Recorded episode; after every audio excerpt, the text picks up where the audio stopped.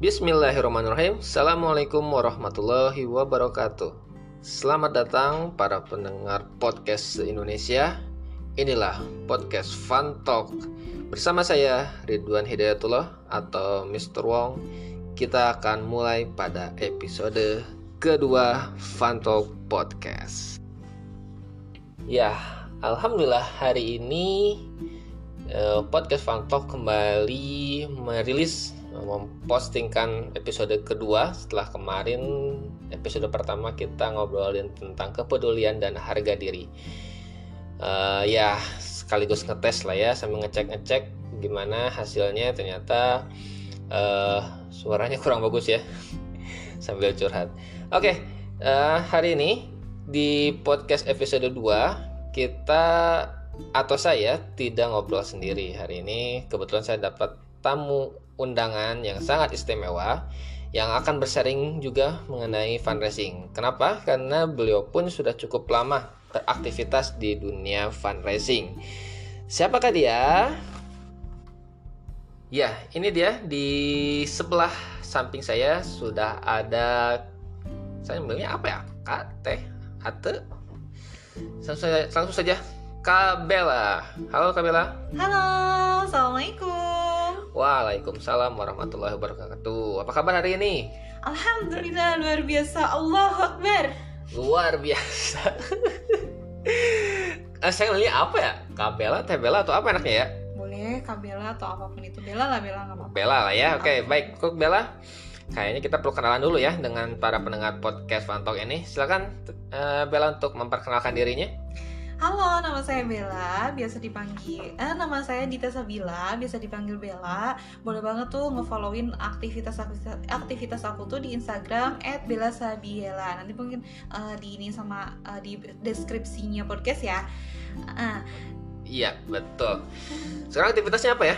Aktivitas sekarang ini lebih menyibukkan diri uh, untuk menjadi apa ya untuk menjadi pesuruh Allah kali ya. Pesuruh Allah. Luar biasa ini banyak sekali inspirasi kayaknya ya untuk obrolan kali ini. Uh, Teh Bella hmm, yang saya tahu sekarang itu punya pengalaman di dunia fundraising ya karena saya mengajak uh, Bella emang kenal dari dunia fundraising Uh, boleh cerita dulu itu atau awal-awal ber, berperan di dunia fundraising itu seperti apa sih? Wow, fundraising ya. Oke, okay, sebelum itu kita tanya dulu ya uh, pendapat uh, Bella deh. Bel, apa itu sih fundraising? Fundraising itu sebuah profesi, sebuah kegiatan yang berkaitan dengan penghimpunan dana biasanya sih fundraising itu istilah yang biasa dipakai dalam uh, lembaga sosial, lembaga kemanusiaan dan sebagainya.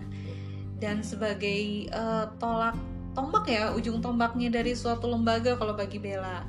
Mhm. Oh, seperti itu ujung tombaknya. Oh, tuh kan ya seperti saya obrolkan sebelumnya tentang fundraising itu tidak jauh dari namanya penggalangan dana. Yes. Uh, nah, boleh nih sharing uh, biasanya kalau penggalangan dana Bella itu apa sih yang dilakukan untuk penggalangan dana atau uh, bisa cerita nggak salah satu tujuan dari penggalangan dana yang pernah dilakukan sama Bella? Salah satu tujuannya itu salah satu untuk uh, personal sorry untuk company branding dari suatu lembaga itu sendiri. Hmm. Terus yang kedua juga sebagai sarana ketika uh, melihat potensi masa untuk bisa mengumpulkan suatu program, menyalurkannya sampai ke pemberdayaannya juga seperti itu. Dulu waktu galang dana itu inisiatif sendiri atau bergabung dengan sebuah organisasi? Uh, pengalaman yang udah-udah sih waktu zaman SMA tuh ya Kang ya, Kang hmm. atau Om ya aku manggilnya Om aja ya. Ya Om, jadi waktu awal-awal dulu tuh SMA zaman zamannya SMA ketika ada bencana dan sebagainya ya iseng aja gitu sendiri kayak ngumpulin teman-teman yuk yuk yuk yuk kita gabung yuk untuk apa uh, kita coba kepedulian mengasah kepedulian mengasah mengolah rasa dan sebagainya gitu kan nah masuk ke dunia kerja fundraising itu jadi lebih asik sih karena banyak banget tuh teknis-teknis untuk melaksanakan fundraising itu sendiri. Wow, teknis-teknis. Saya baru kayaknya kita baru dengar ya. Ternyata fundraising itu banyak teknisnya ya.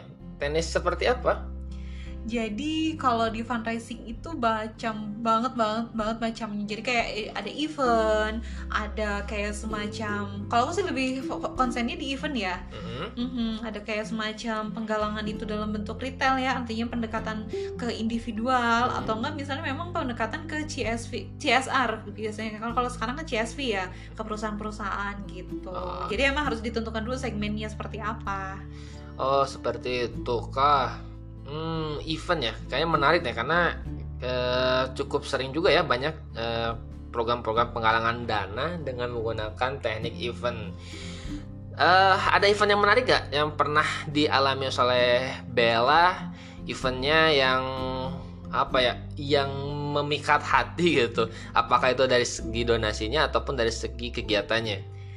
Dari berbagai berbagai macam event, macam-macam ya kalau misalnya ditanya kesan tuh karena setiap event tuh by event ke event lagi tuh beda-beda ya. Maksudnya ada punya momen tersendiri gitu ada eh, kesenangan tersendiri gitu. Tapi kalau yang lebih eh, sasarannya lebih ini ya untuk value untuk mendapatkan value itu kayaknya lebih kayak ke event-event fundraising semacam roadshow gitu contohnya. Atau tentang eh, drama musikal teater kayak gitu atau ya itu sih ya paling itu event fundraisingnya Hmm, banyak juga ya seperti itu tekniknya. Ah, Oke, nah buat para pendengar podcast Fantalk, barangkali, barangkali ingin bertanya pun boleh ya. Silakan eh, kirimkan pertanyaan DM-nya melalui akun Instagramnya @wongfaihung yang nanti tentu akan jadi sebuah eh, pertanyaan mungkin sangat menarik untuk diskusikan. Mungkin tidak saat ini di podcast yang ini karena juga saya akan ngobrol ataupun Bella akan hadir di podcast Fantalk ini tidak hanya hari ini saja di episode ini saja ya. Tentu akan banyak episode yang eh, akan beliau ngisi juga seperti itu. Ya lanjut Bella. Bel? Bel. Eh, wa- apa ya menjadi seorang fundraiser ya kayak sampai sekarang itu kan Bella itu menjadi seorang fundraiser ya. Sebenarnya yang yang menarik bagi Bella apa sih istimewanya menjadi seorang fundraiser bagi Bella? istimewanya ya? Kalau aku sih lebih termotivasi untuk seorang manusia itu bermanfaat bagi orang lain. Artinya ketika profesi fundraiser itu melekat di dalam diri eh, itu sebuah profesi mulia kalau bagi aku ya karena eh, salah satu profesi yang ada di tercatat dalam Al-Quran dalam eh, agama aku gitu ya itu ada profesi yang dikatakan di Al-Quran itu amil gitu Mhm. ada bahasa amil. Iya. Nah, artinya kebermanfaatan eh, terus kebaikan ya mudah-mudahan dengan itu dengan profesi itu Bella bisa menjadi jembatan untuk tersampaikannya kebaikan dan kebermanfaatan Oh ya, jadi ada nilainya ya nilai apa humanity, nilai, Yes. nilai kemanusiaannya di luar di luar eh, aktivitas sebagai profesi. Tapi tapi emang fundraising itu sebuah profesi. Kalau bagi aku sih iya ya. Jiwa kali ya, iya. Malah malah baru tuh ada ada fundraising sebagai profesi. Eh, karena kalau di buku KTP itu kan nggak ada kan profesi sebagai fundraising. Adanya marketing kali Iya, ya. marketing. Iya iya. Kalau marketing sih lebih kayak kebermanfaatannya untuk diri dia sendiri ya mungkin ya. Tapi kalau untuk fundraising aku lebih mikirnya eh, oh iya ini untuk kebermanfaatan lebih luas gitu untuk umat lah intinya. Oh iya lebih banyak manfaatnya ya Yes. dirasakan oleh banyak orang. Ya, eh Bella, kalau boleh tahu nih ya, dulu, ah bukan dulu deh, ketika, oh ya sekarang sekarang eh, aktivitas atau pekerjaannya sebagai apa? Eh di mana? Di sebuah yayasan santri tahfiz Hmm. masih di bagian fundraising juga. Oh masih fundraising juga ya dan Yes. eh, itu tujuan programnya untuk Untuk pemberdayaan eh, terutama bagian ya internal dari santri tahfiz itu sendiri, mungkin nanti next ke depan kebermanfaatannya akan meluas untuk eh, sekitar. Oh, seperti itu. Biasanya apa nih yang dilakukan? Kalau tadi udah ngobrol soal teknik apa ya? Event ya. Yes. Kalau selain event, untuk untuk keberlangsungan uh, lembaganya strategi fundraising mungkin ya di Ah, situ gue masuknya ya? fundraising ya. Yes yes. Itu eh, kalau aku sih lebih ke pendekatan di tiga tiga segmen ya. Itu ada retail. Retail itu semacam eh, fundraising tapi pendekatannya secara individual. Biasanya kita sebarin tuh kenceleng-kenceleng ke rumah-rumah yang menjadi binaan dari lembaga itu sendiri nah terus untuk itu yang kedua ada itu kembali ya ke event fundraising. Event juga banyak banget tuh ada tablik akbar ada eh, apa ya pengajian eh, skupnya eh, majelis talim majelis talim gitu kan. Nah terus yang ketiga itu CSR atau CSV ini pun Bella masih banyak harus banyak banget belajar tentang CSR ini. Karena CSR dari suatu perusahaan itu kita harus punya value yang lebih untuk bisa dijual dan di matchkan dengan eh, lembaga kita gitu. Oh, oh ya, jadi kita baru tahu ya ternyata fundraising itu sendiri punya strategi, tidak sekedar apa ya keluar-keluar. Mungkin ya keluar-keluar Yes. mengumpulkan dana berbagi dana ternyata seperti itu tuh. Teman-teman jadi ada, ada sebuah pengetahuan ya ternyata fundraising itu bukan bukan aktivitas yang sembarangan.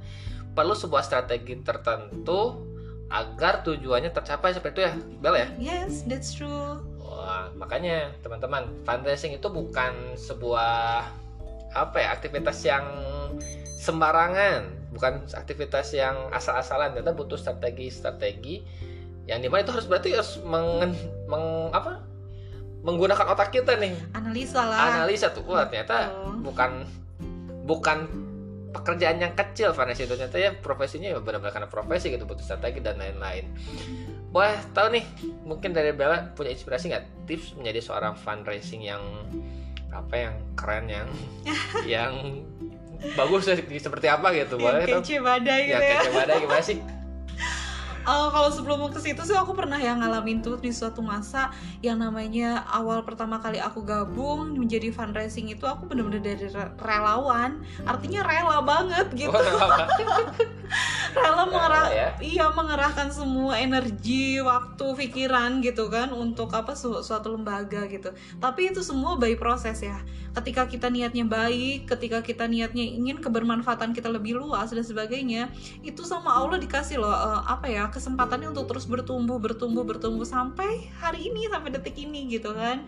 Ya artinya motivasi-motivasi itu sih sebetulnya untuk memulai menjadi seorang fundraising fundraiser kali ya. Menjadi seorang fundraiser itu pertama harus punya aktif dan modal nekat.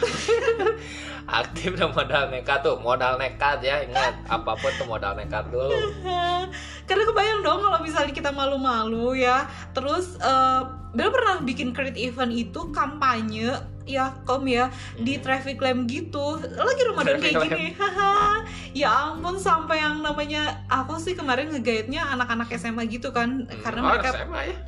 Karena mereka kan punya perkusi gitu. Jadi mereka mainin musik dan aku berorasi di tengah. Kebayang dong.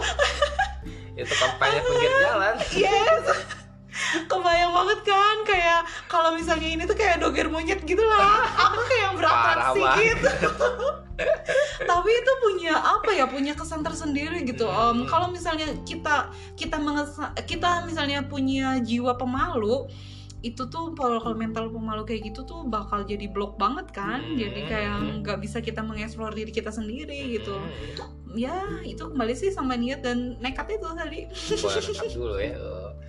Ini agak-agak berbeda nih obrolannya. Tapi itu menarik. Berarti emang pola pertama adalah tentang keberanian ya teman-teman. Sebenarnya bukan fundraising aja ya. Hmm. Cuman emang saya pengalaman pun berawal dari fundraising keberanian- keberanian itu muncul gitu. yes Dan ketika sudah terlat, emang keberanian itu bukan hal yang dipelajari ya, tapi emang terus dilatih dan dilatih dan dilatih. didobrak dulu Didobrak tuh dan- Dan salah satu cara yang menurut saya cukup elegan lah adalah Hmm. melalui fundraising. Itu tuh mau latih mau latih keberanian, Mhm. silahkan jadi seorang fundraiser. Cobain aja deh jadi fundraiser.